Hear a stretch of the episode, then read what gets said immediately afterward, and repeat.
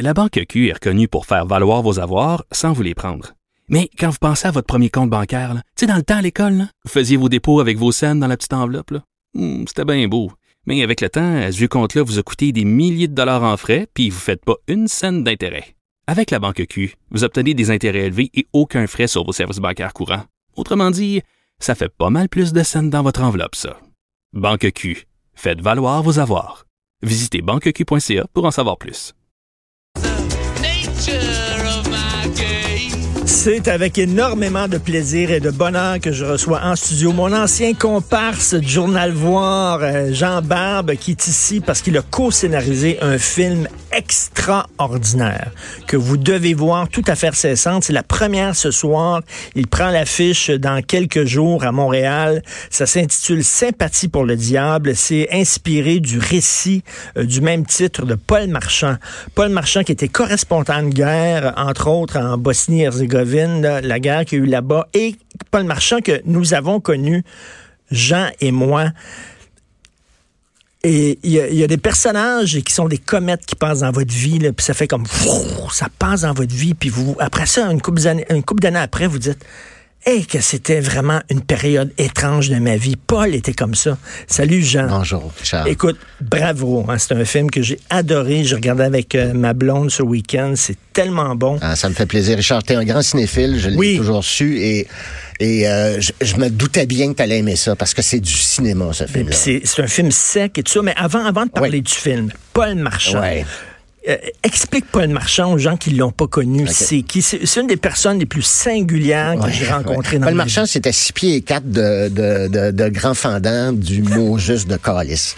Il était épouvantable, il était dur avec les gens. C'était un correspondant radio pour l'ensemble des radios francophones du monde. C'est pas compliqué. Il est allé euh, comme correspondant de guerre au Liban, ensuite à Sarajevo. Il s'est fait enfermer dans, dans la, la ville de Sarajevo, assiégée par les Serbes.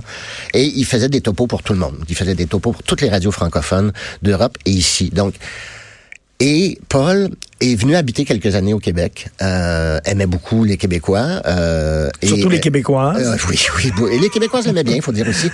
Et Paul, donc, Paul euh, était un, un, un correspondant de guerre particulier parce qu'il ne suivait pas les règles.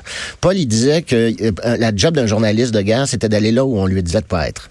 Donc, il faisait le contraire de ce que les autorités demandent aux journalistes. Il allait, par exemple, à Sarajevo, il allait tâter les cadavres pour savoir s'ils étaient frais ou, ou pas. Parce que, il disait, si on peut pas être précis sur le nombre exact de victimes dans une journée donnée, comment voulez-vous qu'on parle de quoi que ce soit de vrai? Il faut être précis. Et donc, bon, il faisait chier ses collègues, il faisait, il faisait chier ben du monde, il faisait chier tout le monde, mais c'était aussi un homme d'une grande fragilité derrière ça, derrière ce paravent-là, et aussi d'un grand humanisme, parce que lui, ce qui le fâchait, c'était, entre autres, euh, dans la guerre euh, de Bosnie, c'était le fait que il y avait trois cent quatre-vingts bombes par jour qui tombaient sur Sarajevo, puis la communauté internationale la regardait. Et, et lui, lui aussi, il s'en prenait à ses confrères qui étaient bien sûr souvent les correspondants, correspondants de guerre. Ils sont dans l'hôtel de la ville, puis ils sortent pas de l'hôtel, tu sais, bon, puis ils restent là, puis tout ça. Lui, c'était quelqu'un qui allait sur le terrain, oui. qui risquait sa vie tous oui. les jours, oui. mais vraiment, oui. là, tout le temps. C'était une pathologie jusqu'à un certain point. Oui. Il s'agit pas de faire le modèle. Paul n'était pas un modèle de journalisme non plus, mais Paul était singulier dans le sens où il faisait comme il pensait devoir le faire. Et jusqu'à un certain point, ça l'a tué. Parce que... Euh, Paul Marchand euh, a reçu une balle de sniper dans le bras qui lui a démoli le bras et quelques années plus tard, il s'est donné la mort. Euh, parce que il était en syndrome post-traumatique. C'est aujourd'hui le jour du souvenir. Il s'agit d'évoquer peut-être un peu Paul, la mémoire de Paul, mais aussi de, de, de ces milliers, milliers, milliers de personnes, des Sarajeviens, qui ont perdu, qui ont perdu la vie dans une guerre fratricide qui est presque incompréhensible. Et euh, écoute, je, je, j'arrive au film, mais encore Paul, là, euh, oui. écoute, il vivait dans le vieux Montréal. Euh, c'était un fils de diplomate. C'était tout le temps très mystérieux. Ouais. C'est un personnage qui est sorti d'un livre de Modiano. Ouais, vraiment. Alors, très mystérieux. Il vivait dans un appartement, grand appartement dans le vieux Montréal, je me souviens, puis il n'y avait rien qu'une télévision, une chaise et des boîtes de cigares. Ouais. Des il boîtes fumait, de cigares. Il y avait un cigare en permanence, à la, ouais, à, à, aux lèvres, et, en permanence. Et, et il était tellement bizarre, tellement étrange. Et je me souviens, j'ai dû le sacrer dehors d'un party de voir. C'était le party de Noël. Et Pierre Paquet, qui était notre éditeur, euh, et disait, ben, tu sais, on était invités au party, bien sûr, bar open, mais on n'avait pas le droit d'amener nos amis, même pas nos conjointes et conjoints à l'époque. Là, c'était seulement les employés. Paul, qui était collaborateur, il a dit, Richard, j'aimerais ça aller au party. Tu sais, je dis, OK, viens, mais tu viens du sol. Tu sais, il est arrivé avec une cour. Ah ouais. Il est arrivé comme avec dix gars avec lui qui se sont mis à boire, croiser toutes les filles. Il a fallu que je le sorte de là, en allant le voir, en disant, Paul, je t'aime, mais décrisse. Oui, mais Paul, je t'aime. C'est ça que t'as dit, Paul, je oui. t'aime. C'est ça la chance. Je t'aime, mais décrisse. Je t'aime, mais décrisse. Mais il y avait cet effet-là chez les gens, mais au, au bout du compte, quand on y réfléchit, puis dix ans après sa mort, hein, on, on, on voit à quel point c'était un humanisme, au fond. C'était vraiment un humaniste.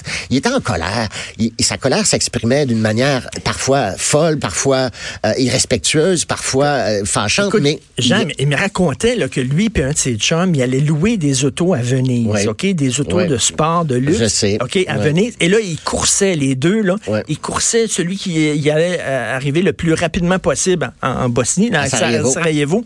Et une fois à Sarajevo, il mettait de la dynamite dans son char, il faisait exploser les autos dans des terrains libres, puis il, il, disait, il disait aux assurances que le char avait été volé. Mais c'était le genre de... Non, non, c'est vrai. Il faut en prendre puis en laisser quand même. Hein, dans les, parce que dans, dans l'histoire du film, tu sais, Paul a été là au début de, de, la, de la scénarisation avec Guillaume Vigneault et Guillaume de Fontenay, puis Paul il racontait toutes ces histoires-là.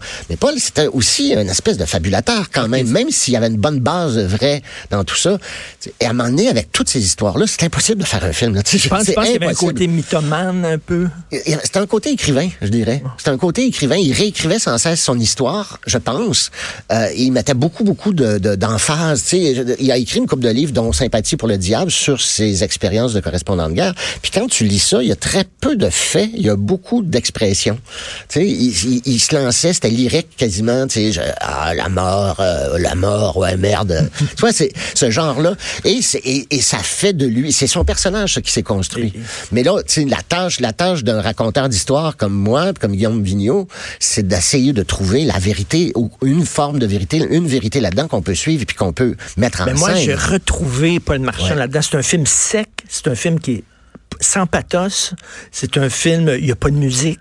Euh, moi, j'ai adoré cette forme-là. J'avais l'impression, vous avez tourné à Sarajevo, oui. j'avais l'impression d'être là pendant la guerre. Mais c'était, écoute, ça n'a pas changé. L'hôtel où ça, ça a été tourné, c'est le même hôtel où habitaient les journalistes, un hôtel qui était à semi-bombardé. Là. Il y avait des chambres pas chères. Les chambres gratuites, c'est parce qu'il y avait des, des façades qui étaient éventrées. Puis de l'autre côté, les chambres coûtaient quelque chose parce qu'ils étaient protégés des, des tirs. Mais c'est le même hôtel. Le décor n'a pas changé. Est-ce qu'il y a encore des, des, des trous de balles? Ben, il y en a de moins en moins. Ça a été, ça a été, euh, ça a été euh, beaucoup réparé au cours des années. Mais l'affaire qu'il y a aussi, c'est que quatre-vingts pour cent des, des figurants et de second rôle du film sont des gens qui ont vécu la guerre.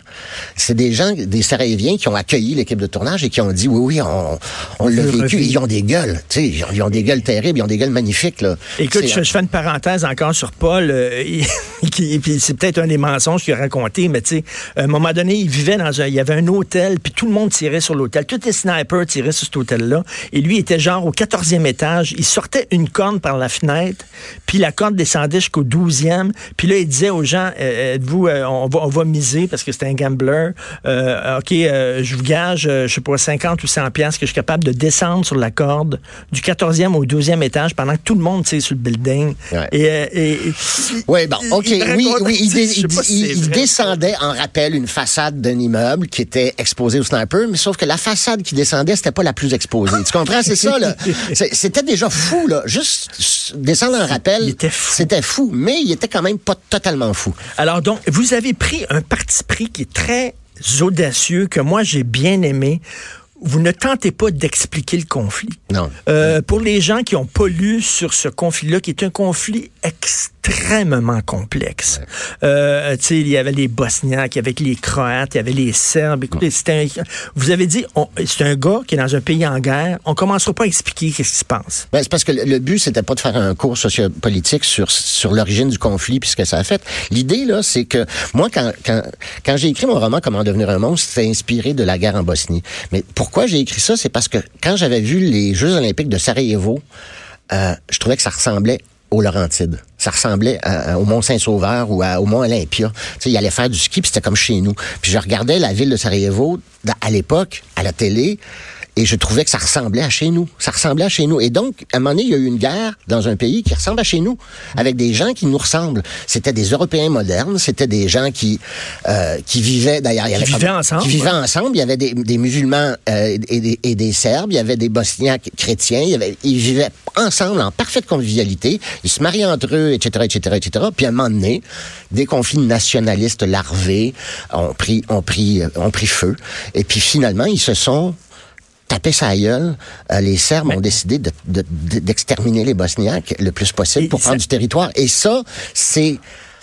c'est intéressant, mais c'est pas ça le but du film. Le but du film, c'est de montrer comment on survit à l'intérieur d'un, et... d'une ville assiégée. C'était le plus long siège de l'histoire moderne. Écoute, hein? dès, dès le début, c'était à une heure, hey, c'était à une heure d'avion de Paris. Ouais. Imaginez, une heure d'avion d'ici, c'est, c'est Toronto, c'est New York. Ouais. C'est comme s'il y avait une guerre là, ouais. civile et épouvantable, ouais. où les gens se faisaient tirer dans la rue, là, des femmes, enfants, hommes, et cetera. À, à, c'était à Toronto, mettons. Oui, tu, prends à York, à tu prends le traversier pour aller à Venise. Tu prends le traversier pour aller à Venise. C'est un traversier. C'est incroyable. Là. C'est, c'est à côté. Là. Et ça nous avait beaucoup touchés. On était à, à voir à l'époque, à l'heure de cette guerre-là. Puis c'est une guerre qui nous avait énormément touchés. J'avais froid en regardant le film. Dès le début, hein, ça commence, paf! Ça commence comme un film des frères Dardenne. Pouf, t'es tout de suite dedans. Et, euh, et Paul Marchand est en train de se laver. Il est dans un endroit où il n'y a pas d'eau chaude. Il est, il comme, est à l'hôtel, mais l'hôtel n'a pas d'eau chaude. La ville n'a pas d'électricité. Il y a fret, puis tu regardes ça, l'image est bleue, t'as froid avec eux autres. C'est vraiment, t'es plongé dans, dans, dans cette guerre-là qui est folle. Oui, c'est une, une guerre, guerre folle. Écoute, il tombait. Fou. Sarajevo, c'est une ville dans une cuvette, là, entourée de collines. Les Serbes étaient sur la colline, sur les collines qui entourait et jetait, jetait littéralement, c'est comme s'il lançait des obus, trois cents, une, trois, plus de trois cents obus par jour. Par jour. Et les fait gens ne pouvaient pas sortir. Ben les gens, les, les Sarajevins ne pouvaient pas sortir. Les, les journalistes avaient des permissions pour sortir, mais à chaque fois que tu, tu passais des checkpoints, c'était une source de stress incroyable parce que je dis, il y avait des miliciens là-dedans, il y avait des Serbes, c'était pas l'armée régulière, régulière, là, tu sais. Il y a eu du viol en masse, il y a eu du crime de guerre en masse et, dans cette guerre-là. Il y a une scène extraordinaire euh, que, que, que, que tu as co-écrite, là, qui est une scène fantastique où il parle avec des correspondants, correspondants de guerre qui lui reprochent de faire de l'argent, de s'enrichir sur le dos de la misère de ces gens-là, puis il dit, voyons donc, les humanitaires, vous pensez pas qu'ils font la même affaire? Euh, les, les, les journalistes, les, tout le monde s'enrichit avec, a, avec cette guerre-là. Il y a une business, il y a une business de business. La guerre. Paul lui-même, en tant que correspondant pour de nombreuses radios francophones, il faisait beaucoup d'argent. faisait beaucoup d'argent. Un topo était diffusé dans sept huit radios. Il faisait beaucoup d'argent. Cela dit, ça coûtait très, très cher, vivre à Sarajevo, là. Mais, euh, et, et, et c'est, et c'est le, le, le paradoxe d'une vie où t'essaies de rapporter le drame humain. Un reportage, c'est ça qu'il fait, il rapporte le drame humain, puis en même temps, il en profite. Puis donc, c'est une situation à porte-à-faux qui a poussé Paul tranquillement, pas vite, dans les bras de l'engagement.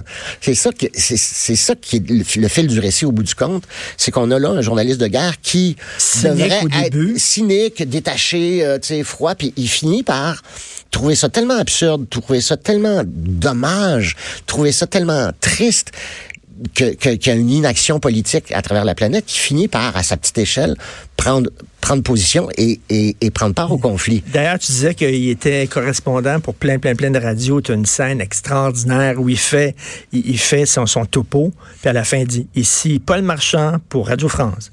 Ici Paul Marchand pour Radio Canada. » Et si Paul Marchand pour... C'est super ouais, bon, il, il fait, fait tous ces, ouais. ces trucs-là. Mais c'était comme ça, tu sais, la, la, la plupart des, des radios euh, du monde n'avaient pas le moyen d'envoyer euh, chacun un correspondant, donc ils se partageaient les correspondants. Et, euh, et c'est comme ça qu'on a connu Paul, d'ailleurs, en, en premier lieu au Québec, c'est comme ça qu'on a connu Paul, c'est en, en écoutant ses reportages à la radio. Et un jour, on a appris qu'il s'était pendu. Ouais. Puis il euh, y avait une jeune fille, il hein, y avait un enfant. Oui, il y avait euh, un enfant, il y avait un divorce, il y avait une perte de... Tu avais un... continué à garder contact ouais, avec moi, Paul j'ai, ou quoi? Oui, euh, après ça, moi, pendant, j'ai été euh, directeur de, de, de chez Le MÉAC, directeur euh, d'une maison d'édition, puis Paul m'appelait, il habitait à ce moment-là, il s'est séparé, ça a été compliqué.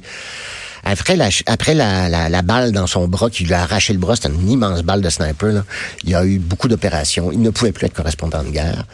Il s'est tourné vers la littérature, ça n'a pas super bien marché. Il allait vivre en Thaïlande pour essayer de faire durer ses sous. Ah euh, oui? Et, et il était malheureux. T'sais, il était malheureux. Moi, j'avais Paul, tout le était... temps l'impression que son père était riche, il le faisait vivre. Non, non, non c'est non, pas ça. Non, non, non. Mais tu dis, quand j'ai appris qu'il s'était tué, là, évidemment, c'est épouvantable, mais tu dis, attends une minute, le, le gars, il a... il, il a passé à travers une guerre qui était épouvantable, puis il tenait à la vie, puis là, il arrive dans un, il arrive dans un pays en paix, et c'est là où il décide de se tuer. C'est ouais, mais euh, jour du souvenir, tu sais, syndrome post-traumatique, c'est ça aussi. Il a été soumis à une telle pression, et en même temps, il se sentait utile jusqu'à un certain point pendant qu'il était correspondant de guerre, puis là, tu t'en vas dans un pays en paix, puis subitement, tu ne sers plus à rien.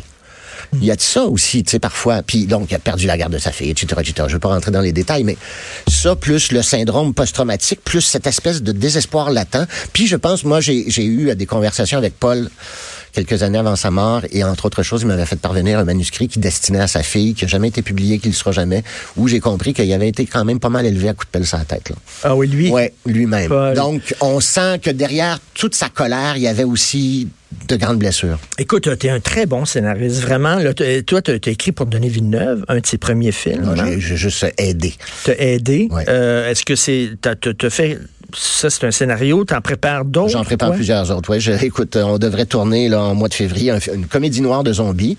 Oui, oui, donc je suis co-scénariste également. Je travaille avec Frappi. Là, j'ai, j'ai, j'ai pas mal... Tu sais, les, les médias, moi, euh, mon, mon, mon, mon, me laissent tomber tranquillement, là, pas vite. Là, je vieillis, puis je suis pas à la saveur du jour. Fait qu'il faut, te, il faut, il faut que, que je, tu t'inventes. Il faut euh... que je m'invente. Puis moi, je me suis demandé, c'est quoi que je sais faire dans la vie? Puis je sais raconter des histoires. Je, je sais... aider à raconter des histoires aussi. Et t'es, t'es éditeur. Je suis toujours éditeur chez Le Maire. Et, et, et Jean, il faut vraiment... Jean a un talent énorme que je n'ai jamais eu. Lorsque tu étais rédacteur en chef, t'étais un pédagogue extraordinaire. Tu pouvais t'asseoir avec... Il y avait des jeunes journalistes qui commençaient à voir, puis on leur donnait des chances, puis on était très contents. Puis des gens qui arrivaient avec des textes un peu bancals, puis tout ça. Toi, tu pouvais t'asseoir avec le jeune, puis lui dire, voici ce qui marche dans ton texte, voici ce qui marche pas. C'était de toute beauté voir ça. Moi, j'avais ah, pas cette patience-là. Et tu étais très bon et déjà tu étais un éditeur. Ben c'est ça, je poursuis dans cette lignée-là. Ça, c'est évident que pour moi, tu sais, à, à l'âge auquel on arrive, toi et moi, il euh, y a quelque chose de la transmission aussi. Là. Je, je, je, mm. J'ai appris des choses au cours de ma vie. Ça fait quand même longtemps qu'on, qu'on bosse dans ces métiers-là. Puis j'ai appris des choses, puis j'ai envie de les transmettre. Je veux pas que ça crève avec moi. T'sais. Et donc, je, je continue à transmettre, je continue à faire ça. Je donne des ateliers d'écriture, je, je prends des jeunes auteurs, beaucoup de jeunes auteurs sous ma, sous ma houlette euh, chez Le Maire. Parce, parce que tu es un vrai éditeur. Hein. Et, et souvent, on dit, ah, il se publie trop d'affaires, puis un vrai éditeur, c'est ça, c'est de s'asseoir avec l'auteur, puis de l'aider à À, à, à coucher du texte qu'il a dans lui, oui, c'est ça? Oui, que le texte s'accouche de lui-même, c'est que, que le, le texte doit aller dans, dans, dans la direction où il peut se déployer le plus, puis souvent, ça va à l'encontre de, des idées qu'on en a. Donc, c'est...